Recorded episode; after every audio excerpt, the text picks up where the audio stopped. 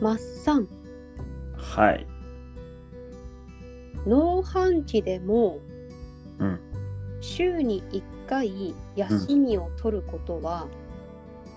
可能ですか、どうですか可能じゃないですか。おうものすごく忙しいんだよ。うん。やめりゃいいんですよ。えいや、明日は、明日やらないってやればできますよ。でもほら農作物は待ってくれないじゃないお天気もあるじゃないうん。ちゃんと休みを取れるかでこう安心してお休みを取る方法って可能そういう作物を選ばなければ可能だと思います。あー作物によるねそうだねで聞いたことあるのは、うんあの僕らの地元では結構ハウスものでインゲンとミニトマトが結構作られてるんですけど、うんうんインゲンって休めないらしいんですよね、うーんなんかその規定の長さがあるらしくてああそこ超えちゃうとっていそうの伸びすぎもダメだし短いのもダメだからとかって言って、なんかその伸びすぎたやつアウトだから休めないんだっていうのはちらっと聞いて今はどうかは知らないですけどなんかそういうのはちらっと聞いたことがあってうんでミニトマトはうん赤くなったらそれ以上赤くならんからってうーんあなるほどなと思ってそううんそしたら赤いの取るんだからそれ以上赤いもんないべさってああああなるほどと思ってなんかしたらミニトマトはうんなんか「いや別に休もうと思ったら休めるよ」とかってその次の日取るの大変なだけだから」ってうん言って「あなるほどな」ってあなるほどねそうだねまあその時に取っといたらいかった量まで赤くなっちゃったらさらにってことでね、まあ、あとは稼働時間は長くなるかってことか青物とかだったらうんあの列ごとにそのて定食とか植え付け発種の日日にちずらしていけば、うんまあ、基本的にはずれていきますよね。うんふんふんふんふんそうすれば何日かだからそのこんなんていうんですかもう春先からうん7月のこの日は休むからとかってのは難しいと思いますけどうん週い週の中のどこか1日休み取りたいっていうんだったらうんできると思いますよきっと。うーんマッサンはそれしようかなって思ったことはないのないですね。うーん休みたいなって思ったことはあんまないいや休もうと思ったらだって例えば7時半から仕事するのを9時半にするとかあー午後からにするとかうちにやりようあるかなと思うんでだからまた農繁期って本当に繁忙期はうんうんうちはもう穴が開かないようにスケジュール組んでるからうんうんう基ん本的には休みは取るつもりがないのでうーんそうだよねだからその代わり冬はほぼ休みみたいになってるんでうんうんうんだから365日で見れば多分うん必要な休みは取れてるんじゃないのかなと思いますね。うんまあそうだねうんまあサラリーマンよりは休みたくさん取れる可能性もあるよね年間にするとうんまあただサラリーマンとは違うのはうそんの休みなんていうんですかそのうん休んだ分だけ誰かが補填してくれるわけじゃないから。うーんそこは難しいところですよね。だから休みたいなら休めばいいけど、その分、自分に全部あのあー売り上げとして、利益としてかかってくるよっていうことは考えなきゃいけなくて、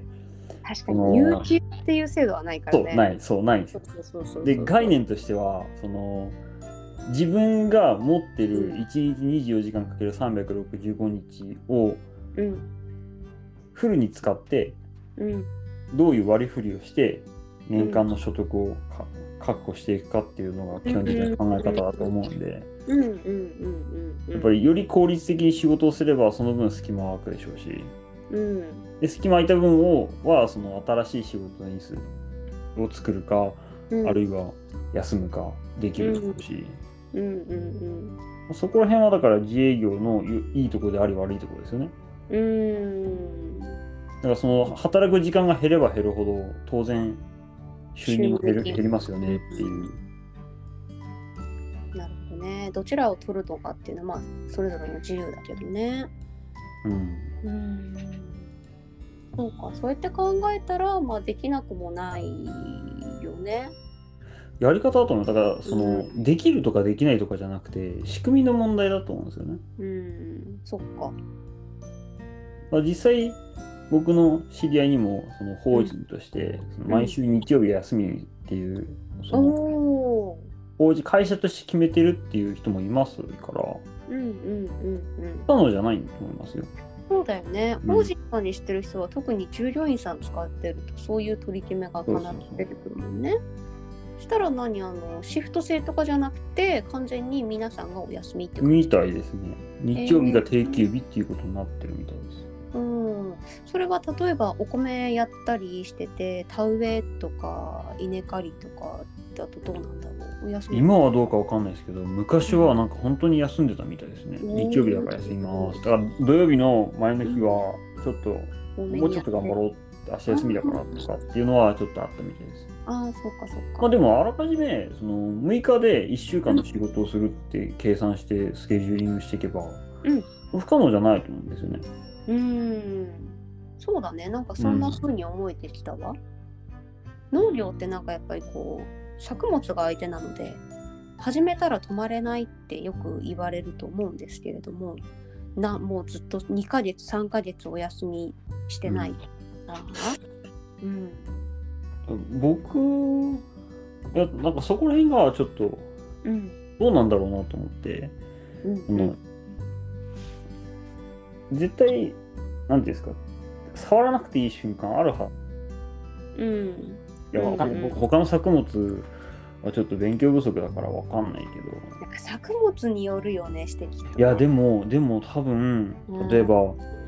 めでてすぐにどうどうこう何めでてすぐにまずこういう手作業してどうのこうのっていうかあると思うんですけどうんある程度その成長が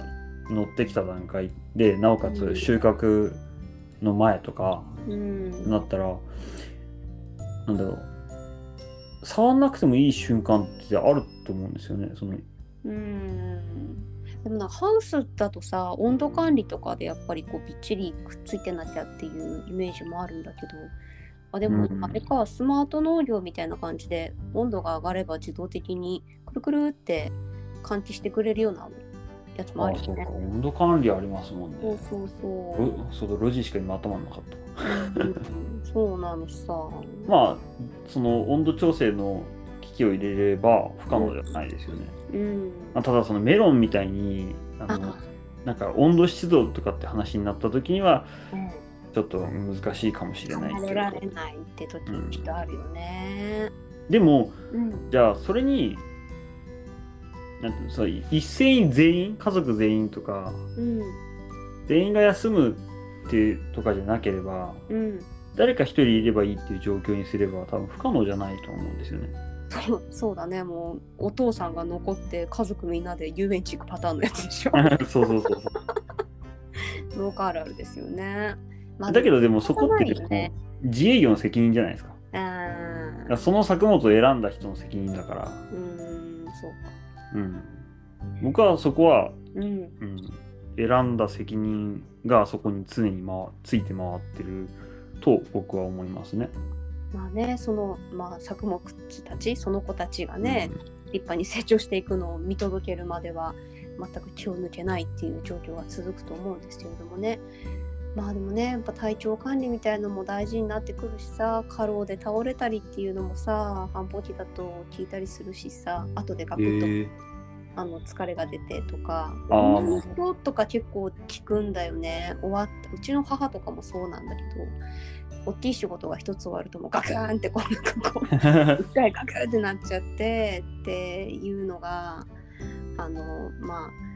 うん、40代ぐらいからかなあったっていやー多分そだれからさ米農家あるあるな気がするんですよね。そうなのかなうあんの米農家ってうん、波がとんでもなく激しいじゃないですか。あーそっかなんか米農家しかしてないからさ、そうあの米の米を作る上で、うん、作業のほとんどが5月と9月に全部集中してるんですよね。そうそうですねなんだったら678月ってそんなにないじゃないですかうん意外とないまあ北海道の稲の場合はですけどその5月に田植えして9月に稲刈りする場合こんなびっく作り業のほとんどが5月に集中5月と収穫の9月に集中してうんあとだって1011121213ぐらいまではほぼほぼなんなんていうそんなにハードな仕事もなく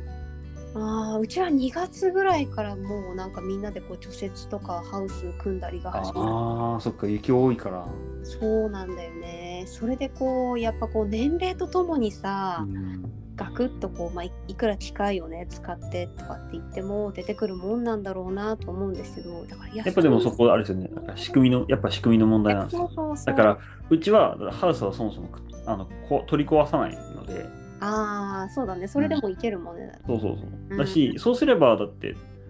あの、なんていうんですか、ちょっと外側、内側の除雪だけで済むうーんだし、もうでうん別にそれが間違いでも正解でもないんですけど、場所によるんですよねこれねやっぱこれ場所っていうよりかは文化なんですよね、地域の。その地域一体がそういうふうにやってるとみんなそうなるっていうのがあって、うーんいやでうーん文化っていうよりはいやうちは結構雪が雪で一回そうなってるからもうバラそうっていう感じああ、でしょうねな。るいやほそどうだから、あれですもん、だから、うちもうん2回跳ねるんですよ。うんうんうんうんやっぱりそのまま置いとくと潰れちゃうんで、うんで、それが嫌な人は壊しちゃうんですよ。うんうんうんだからいますよ、やっぱりあの壊さないとダメだっていう人と、うんいや2回跳ねれば大丈夫だっていう人があのうん隣同士だったりとかするんで、うんうんうんまあ、そこは考え方と仕組みの問題なんですよね。うんただ結局その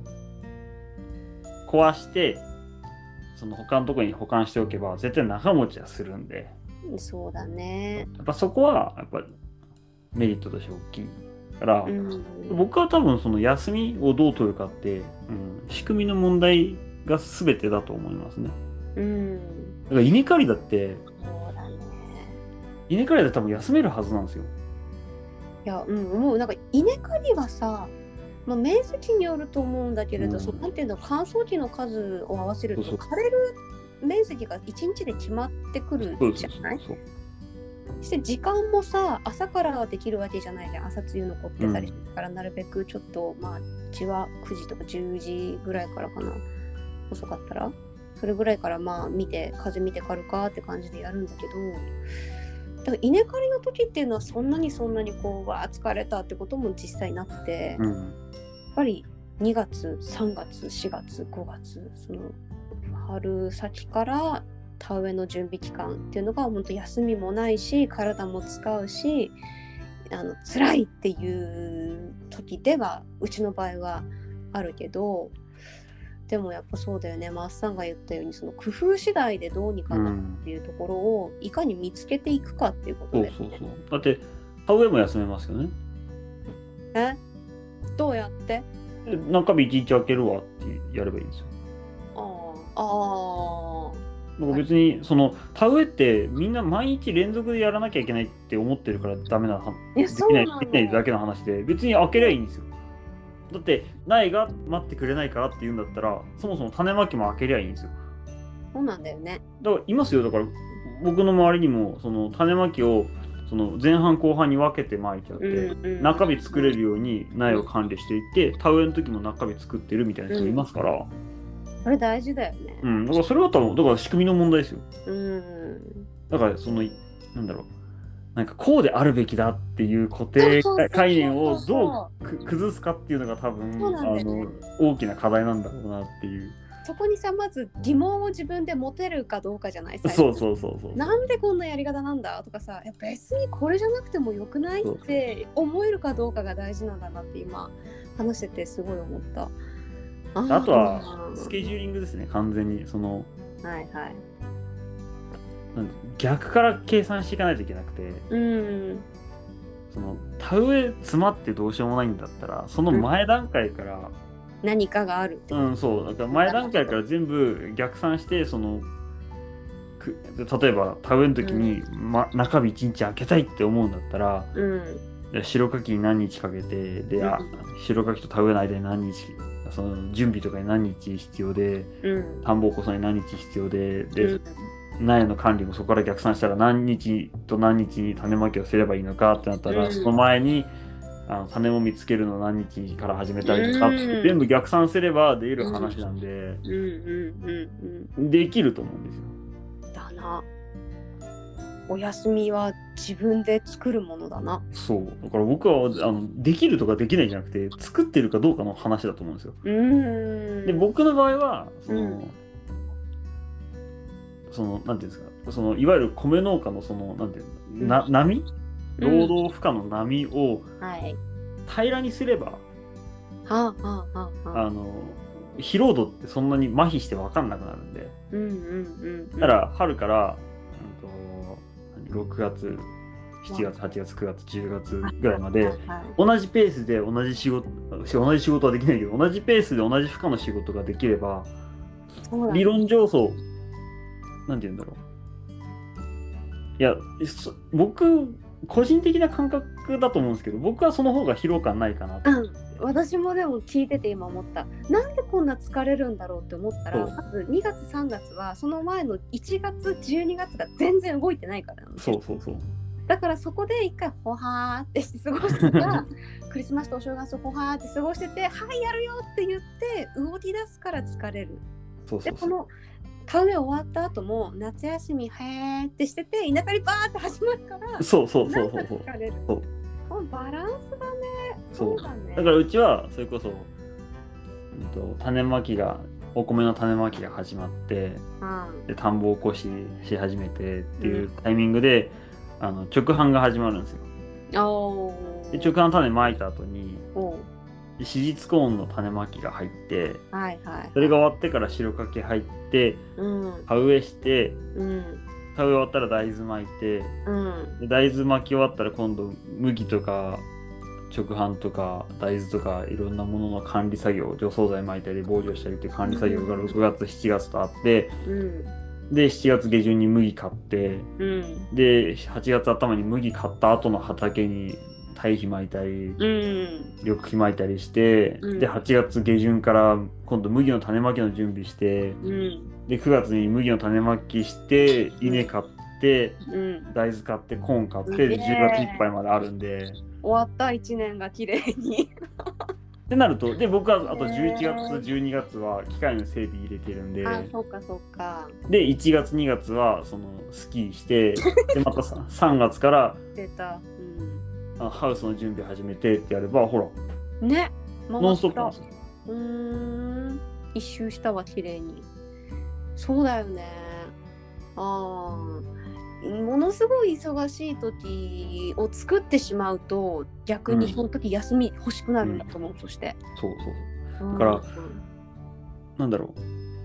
う田植えで見てて思うのはうん、みんなその短期決戦でやりたがるんですねどうしてもなんだろうねあれねなんか色々あのなんだろう見たりさあの人んちは1日何丁植えたとかこの人んちは1日何丁植えたとかっていうなんで競争してんだろうと思って、ねえ何競争して誰がメダルくれるのってやつねそううちだってあれですもんあの1日2丁しか植えないんですよほうほうほうほうほうで2丁植えるって、うんとうんはち7時半から始めるとうん4時ぐらいに終わっちゃうんですよああうちも同じぐらいだわね。うん、そうでうちはもう田んぼが全部固まってるんで移動もないし、うん、あのただただあので移植も10丁しかないんでああああだから5日間で終わる計算なんですよねああうんうんだから周りの人たちは3丁やったとか3丁5単やったとかうんいやすごい朝やっぱ朝5時とかから始まったりとかうんああで夜日が暮れるギリギリ手前までやってたりとかしてでそのなんていうんですかへえ15丁20丁あるのに4日で終わらすとかっていう人がいてそりゃ疲れるよねそういやそれは疲れるよって思うんですよただ、うんその人たちがあのなぜできるかっていうとその後にないからなんですよそそのうだねそうだからあのそこに集中してギュッてやることでその、なんてうん言うんだろうそのアルバイトを雇った時もああそ少うなだいよね金額で収まったりするしそういろいろメリットはあるんですよね確かにねそう日給制で行ったりするからね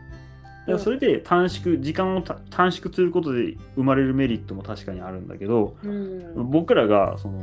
シーズン通して仕事を作ってる人たちがそれをやると、うん絶対死ぬんですよ途中でうん絶対途中で風邪ひくんガクでンってすくるよねそう大体その種田植え終わって大豆巻き終わった時点で一回風邪ひいちゃうんで恒例の見たくなるんでしょそういうそう僕本当に綺麗に6月3日か4日ぐらいは毎年風邪ひいて休んでるんですよええでわかりやすいねすっごい綺麗にやっぱり仕事一段落すると全部うんなってたんでなっちゃうんだそううん去年ぐらいからはもう切れ目がなくなってきたんで仕事にああああただもうそうかずっとビューっと一定で風邪いひけいたばそううんで7月の上旬うん7月の10日ぐらいまでですっぽり結構時間空くんですよねうん1週間10日ぐらい本当に7月の上旬だけすっぽり大体作業がピタッと穴開く瞬間があっ落ち着いててうんその瞬間にそのあっちこっち視察行ったりとかうんうんいろんな人に会ったりとかっていうのを、うん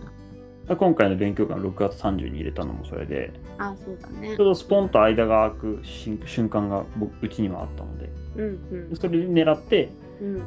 そこに勉強会入れてとかってなって、なるほどするねと何ていうんですかあの常に何かしてられるっていうか、うーんそうだね常に何かしながらも体はそこまで酷使してないっていう状態うんが、まあその人にもよると思うんだけどでも多分私もそういう風な働き方が一番合ってるんだろうなって思う、本当になんか何日間かとか家でいるだけで逆に疲れるんだよね肩も凝るし背中も痛くなったなんか寝すぎるとダメみたいな感じでさあー休みすぎてもダメだからこう適度にある程度動き続けてるやり方っていうのを、まあ、それぞれ自分たちもね探して自分に何が一番合ってるのか体にはどういそううのそうがそうそういいのかっていうのを考えながらやっていくこと大事ですね。うーあん結局その体調を崩さず体を壊さずうん、どこまで長くできるかっていうのが多分おあーんベースに軸となるべき考え方だと思うんで体が資本ですから。そうだからなんだろう昔の人たち見てて思うのは、まあ、昔は結構いろんなものがなかったからしょうがない話なんですけいやどそうだね、それだけこう体を使わなきゃいけなそかったうさ。うんなんだろう根性論でうん、全部やったおかげでうん、例えばうちもなんかよくそのまああれやこれやいろんな機械を入れうんる楽するために体を楽するためにいろんな機械入れて楽にはなるんですけどうん、周りからうん。自分でやればいいべさっていう人はやっぱ一定数いてああそっかそっか。まあそれは一理あるんですけどただうんそこにエネルギーを使うことで結局あの体を壊してる人を見てるんですよね。そうだろうね。だからなんだろう結果その体を壊していいことってないと思うんですよストレスたまるしな日常生活にな戻れないっていうストレスとかあとは。は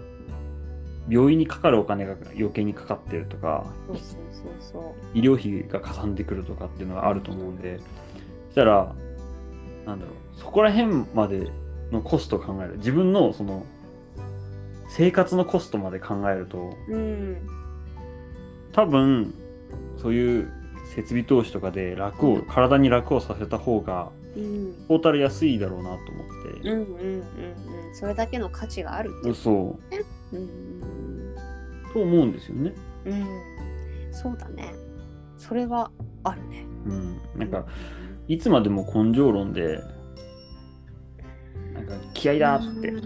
なん。かもう体使ってやれよってそうもういいから体使ってやった方が早いし楽だしっていやでお。金お金かかんないんだぞってなるけどいやそれで体壊したら元も子もないからねってい永う。遠に20代じゃないからねそうえ20代でも壊しちゃうよね体ね無理して使ってたらさ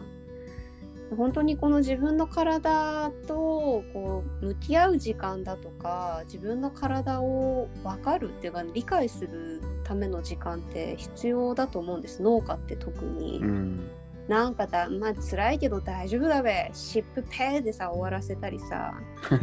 病院も行ってねえけどまあ今日は朝大丈夫だからやるべとかってさいう風にやってたらほんとガクってくるからあうちのお父さんの話なんですけどねねそうなった時がねほらやっぱりさ一緒にやってる家族だとかねうんうん、じゃあこれからどうしていくのっていうふうになる可能性がものすごくその高いものですから無理をしすぎるとね、それはやっぱちょっとこうね経営者だとかその代表であるっていうんだったらこの自分の体の管理っていうのは大切になってきますよね。お父さん聞いてないと思うけど、まあ、一応言っとくとね。 それも含めて自己責任なんですよだから自分が選んだ道がそれだからうんそうだね。だからそれをうんやっぱり長い目で見て考えた方がきっといいだからそうやってうんあの体壊してる人を見て同じ、うん同じなんていうんですか同じ道を歩まないっていうんですかなんていうの同じ道うんを踏まないか、うんっていうのが多分その人のためになると思うんで、そうだだねっ。てねせっかくせっかくじゃないけどそのね苦しい思いしてる人と同じことしてたらただのド M 要そ素うそうそうそうだから先に 先に先にそれになった人、意味ねえじゃんって話になってる辛そう俺もってならないよそうそうそうそう絶対にね踏み込まないでしょ、ね、体大事にしながらさこれからもさ頑張っていきましょうねまあさんだってまだ33 4 3 3多分多分3だけどあっという間に60とかになるんだからねそううん体だけ僕僕はでもだいぶ麻痺してきましたね怖いんだけど何そのいいややっぱり うんあのある程度のその100%の負荷をかけてうん疲れた体力ゼロにしてうんで何日か休んでまた100に戻って体力100に戻ってまたゼロパンにしてっていうよりかはうんその20%ぐらい残した本当8割ぐらいのようん余力でうん毎日コンスタントにやっていくとやっぱうちんょっとずつやっぱマックス上がっていく気はしますね。あ本当はいそのまその余力分でね今この一服をやっていただいてるってことで本当感謝そうだしいただいてますよあのやっぱり収納十何年目 ?12 年目本当にうんあ体力つきましたね。ああやっぱ体力は30代一番あるかもしれないねいやっていうよりかは多分、うんそのやっぱそういう働き方の波をやめたっていうのが大きいかもしれないですああ自分に合ってるものを見つけたっていうことだね僕やいさっきも言ったけどだから田植えと稲刈りの後は絶対風邪ひいてるんで すよ100%風邪ひいてるんですよ疲れたってなったんだねそううんってなったんでしょそう今それもうないんでやっぱり大人になったじゃない大の人になったっていうよりかはあ体力ついたのとその自分のなんていうんですか体の癖うんを把握した上で多分こういう労働環境にすした方が楽だろうなっていう、そうだね僕はだから今今のその働き方が一番楽だなっていううん感じはしますし、ただ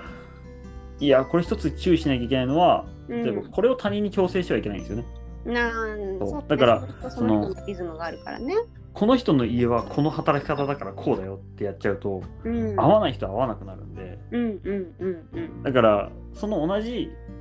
家の中とか法人の中で、うんこの人はこういう働き方してるけどこの人は違う働き方が必要だよねっていうところを理解してほしいですね絶対それ大事だねんみんなでさ、同じ、まあ、会社だからって言って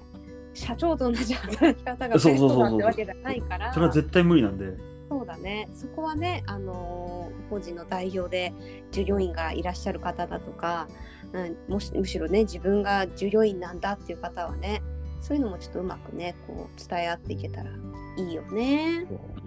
うん体大事にして皆さん明日も元気に働きましょもう農繁期終わるけどう農繁期が終わるけど大事な話だったからいいのはういんあん 今日はね農繁期でも週1休みは必可能ですかっていうお話でした。ありがとうございました。ありがとうございました。